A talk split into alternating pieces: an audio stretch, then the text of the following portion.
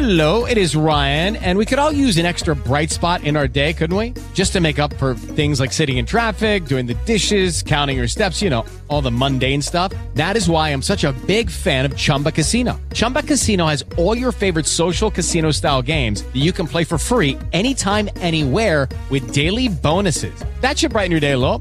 Actually, a lot. So sign up now at chumbacasino.com. That's chumbacasino.com. No purchase necessary. Group. Void were prohibited by law. See terms and conditions. 18 plus. Hello, it is Ryan, and I was on a flight the other day playing one of my favorite social spin slot games on chumbacasino.com. I looked over the person sitting next to me, and you know what they were doing? They were also playing Chumba Casino. Coincidence? I think not. Everybody's loving having fun with it. Chumba Casino is home to hundreds of casino style games that you can play for free anytime, anywhere, even at 30,000 feet. So sign up now at chumbacasino.com to claim your free welcome bonus. That's chumbacasino.com and live the Chumba life. No purchase necessary. VGW Group. Void were prohibited by law. See terms and conditions. 18 plus. Vitis in tabula, un viaggio alla scoperta di una compagna con cui condividiamo storie da migliaia di anni. La vite, anzi la Vitis. Io sono Daniela Zezziola e questo podcast è creato in collaborazione con Fleboral, integratore alimentare a base di Vitis vinifera, da Pierre Fabre in farmacia. La vite, un amore travolgente. In questo primo episodio di Vitis in Tabula faremo un salto nel tempo di milioni di anni alla scoperta di una pianta selvatica, acida, che come nelle migliori favole si trasforma in una principessa, ma non per magia o per merito di una bacchetta magica, ma per la curiosità dell'uomo, anzi dell'uomo con l'H davanti. C'era una volta e ancora oggi c'è. Potremmo iniziare così questa storia, una storia lunga decine, centinaia di migliaia, anzi milioni di anni, che racconta di un amore. Curiosi? Fin dall'inizio è stato un amore travolgente tra l'uomo e la vite. Fin dall'inizio, nel vero senso della parola, macchina del tempo puntata sul periodo delle glaciazioni del Pleistocene, appena appena qualche annetto fa. Giusto per saperlo, con il Pleistocene, più o meno 2 milioni e mezzo di anni fa, inizia ufficialmente l'era glaciale. Vi ricorda niente il film d'animazione con Sid e Manfred? Sì, quella, la prima epoca del periodo quaternario. Il quaternario comunque continua ancora oggi ed è infatti il periodo in cui viviamo attualmente. È un'epoca segnata da profondi cambiamenti nel clima, nella flora, nella fauna, grazie ai quali si svilupperanno specie straordinarie. Durante il Pleistocene si susseguiranno eventi che plasmeranno il pianeta fino a renderlo definitivamente quello che è oggi. È durante quest'epoca che appaiono le piante e gli animali che esistono ancora oggi e anche le prime specie di genere Homo con l'H davanti, Homo habilis, Homo ergaster, Homo erectus. In questo periodo la vitis vinifera trova il suo habitat perfetto e anche naturale nei territori del bacino del Mediterraneo e nei territori asiatici che oggi corrispondono all'Armenia, alla Georgia, all'Iran e all'Iraq. Una pianta forte, visto che le condizioni ambientali e i territori non è che fossero poi così accoglienti, tant'è che riesce a svilupparsi in ben due sottospecie, Vitis vinifera silvestris e sativa. Ok, ma questo amore come nasce? Visto che la vitis a quei tempi non è altro che un arbusto rampicante con radici estese, fusti tortuosi e rami lunghissimi. E a dirla tutta, i frutti sono anche un po' aspri. Beh, in realtà questi frutti nascondevano un segreto che l'uomo scoprì per puro caso. Qualche raccoglitore, nella notte dei tempi, mise infatti qualche grappolo in una borsa fatta di pelli di animali magari per mangiarlo dopo, e forse per dimenticanza lo lasciò lì. Trascorso qualche giorno, a causa del peso dei grappoli, si produsse del succo che, col tempo, fermentò. L'uomo, il raccoglitore, lo assaggiò e wow, buono! E soprattutto pensa, mi fa sentire allegro, devo berne ancora, prima che diventi aceto. Eh già, non conosceva la conservazione e non aveva bottiglie con il tappo. E così nacque l'amore per una dimenticanza. Bene, siamo arrivati al punto. L'uomo scopre la vite, anzi la vitis. E ora che succede? Succede che la addomestica. Domesticazione. Che parola strana, vero? Per capire cosa si intende per domesticazione, facciamo un salto in avanti di qualche milione di anni, fino al XIX secolo. Ma come? Se siamo nel Pleistocene? Certo, appunto. Immaginiamo il circo. Proprio il circo dove c'erano i domatori di elefanti, di tigri e anche, passatemi il termine, gli addomesticatori di pulci. I domatori erano personaggi mitici che sapevano trattare con le tigri senza essere sbranati, con gli elefanti senza essere schiacciati e con le pulci senza farle saltare via.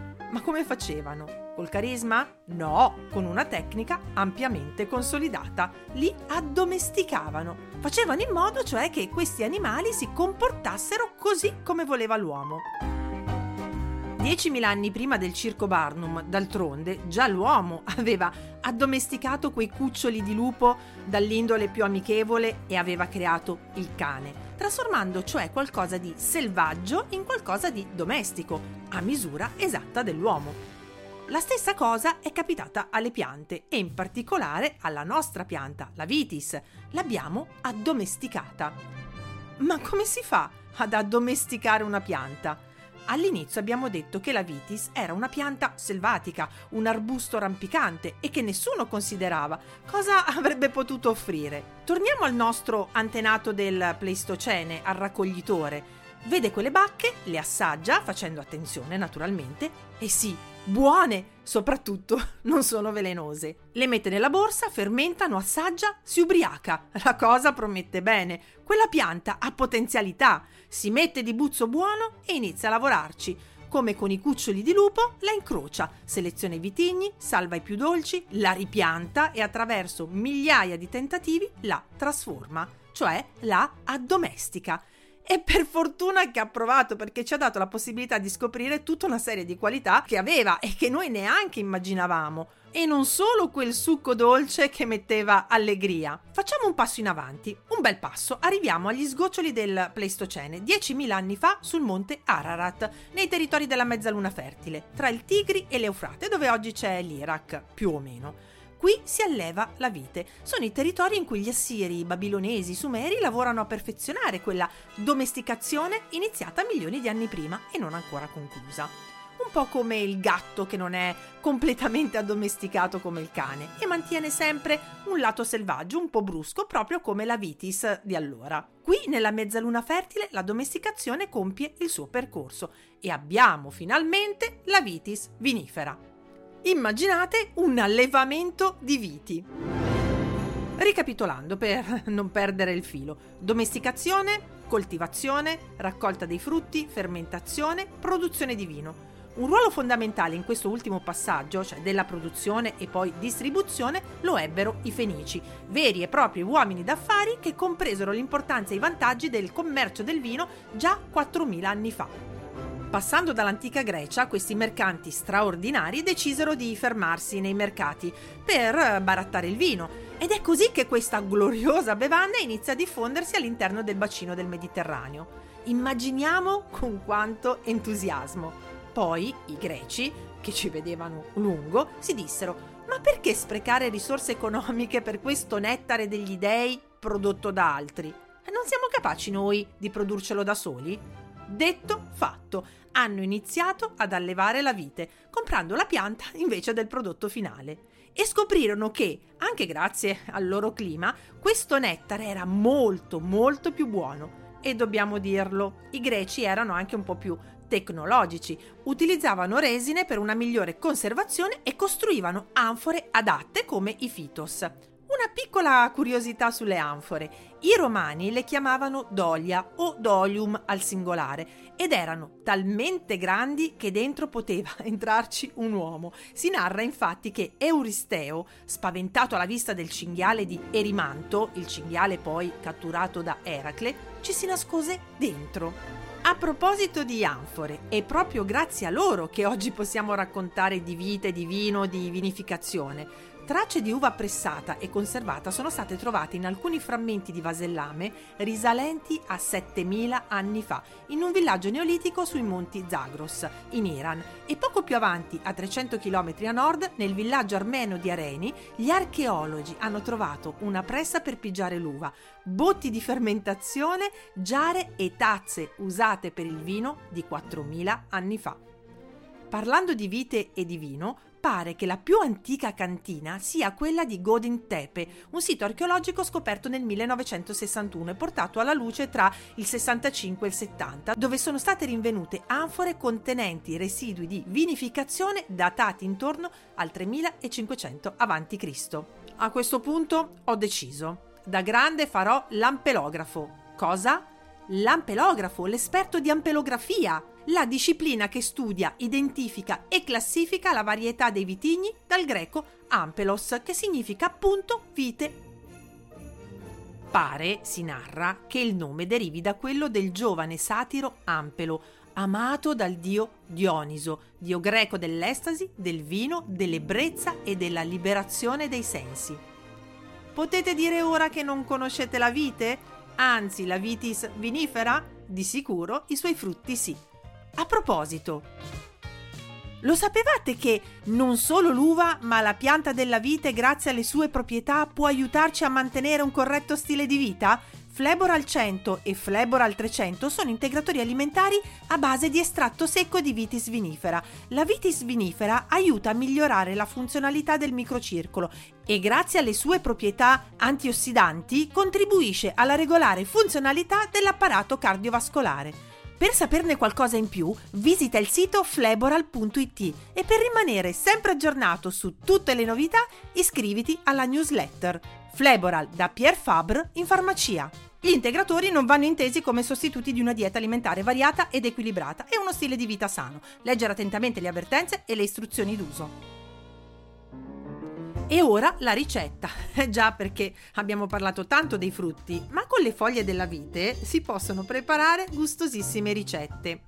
Nelle tradizioni alimentari di molti paesi, soprattutto Grecia e Turchia, le foglie di vite rappresentano uno degli ingredienti fondamentali di un famoso piatto. Quindi eccomi con i dolmades, realizzati proprio con le foglie di vite. È una pietanza antichissima, citata anche nella tragedia di Antigone di Sofocle, dove venivano offerti a Creonte, tiranno e re di Tebe, per sedurlo e rabbonirlo visto il suo temperamento alquanto iroso. È un classico mesedes greco, cioè un antipasto. Involtini, così li chiamiamo noi, e si possono fare in bianco oppure con del pomodoro, oppure con della carne mista come il maiale e l'agnello, o volendo anche solo maiale, oppure con riso, oppure con verdure. Ma dove le prendo queste foglie di vite? Di solito si trovano in vendita già sbollentate pronte all'uso, ma non in tutti i supermercati però. Acquistarle online è più semplice oppure anche nei super biologici. Iniziamo con i dolmades alla carne, quindi carne di maiale e di agnello, cipolla, olio extravergine di oliva, sale, pepe, cumino e pomodoro. Padella, un filo di olio extravergine, fuoco basso e soffriggiamo la cipolla grattugiata. Aggiungiamo la carne, meglio se trita, un pizzico di sale, pepe, qualche spezia come il cumino, facciamo cuocere per una quindicina di minuti. Prendiamo ora le foglie, come ho detto, in commercio si trovano già sbollentate. Apriamole e mettiamo all'interno il composto di carne. Chiudiamole bene dai lati e posizioniamole strette strette in una pirofila. Aggiungiamo dell'olio e se piace della salsa di pomodoro. A proposito, il pomodoro arriva dalle Americhe, quindi questa variante gli antichi greci non la conoscevano. Mettiamo la pirofila in forno coperta con della stagnola in modo che la foglia non si secchi per 20 minuti a 180 gradi. Un'altra versione classica greca è con il riso, 200 g di riso, olio extravergine di oliva, cipolla, aglio, aneto, 50 g di uvetta, acqua quanto basta. In una casseruola un filo di olio extravergine di oliva, una cipolla grattugiata con un pezzetto d'aglio e facciamo soffriggere. Aggiungeremo dell'aneto e dell'uva passa, il riso, qualche minuto di tostatura e togliamo dal fuoco. Nel frattempo apriamo la foglia, mettiamo all'interno il riso tostato, aromatizziamo con un pizzico di cannella, se ci piace, ma vi assicuro che ci sta davvero davvero bene. Chiudiamo gli involtini. Rimettiamo gli involtini nella casseruola che abbiamo utilizzato per tostare il riso e copriamo con l'acqua a livello raso e se riusciamo mettiamo sopra un peso come un piatto. Per una versione un po' inusuale, sostituiamo una parte di acqua, più o meno la metà, con del barolo. Anche questo gli antichi greci non lo facevano, ma noi sì fuoco basso per 40 minuti. Potete realizzarli anche con eh, carne e riso insieme, oppure del grano, oppure una versione veg con delle verdure tagliate a cubetti e ripassate in padella, come per esempio le zucchine, oppure le melanzane, i peperoni, il porro, la cipolla, i funghi, aggiungendo dei pinoli e qualche spezia come il cumino, la cannella oppure anche del timo. Si possono servire così semplici oppure con una salsa a base di yogurt greco buon appetito, anzi un buon antico appetito. Alla prossima puntata!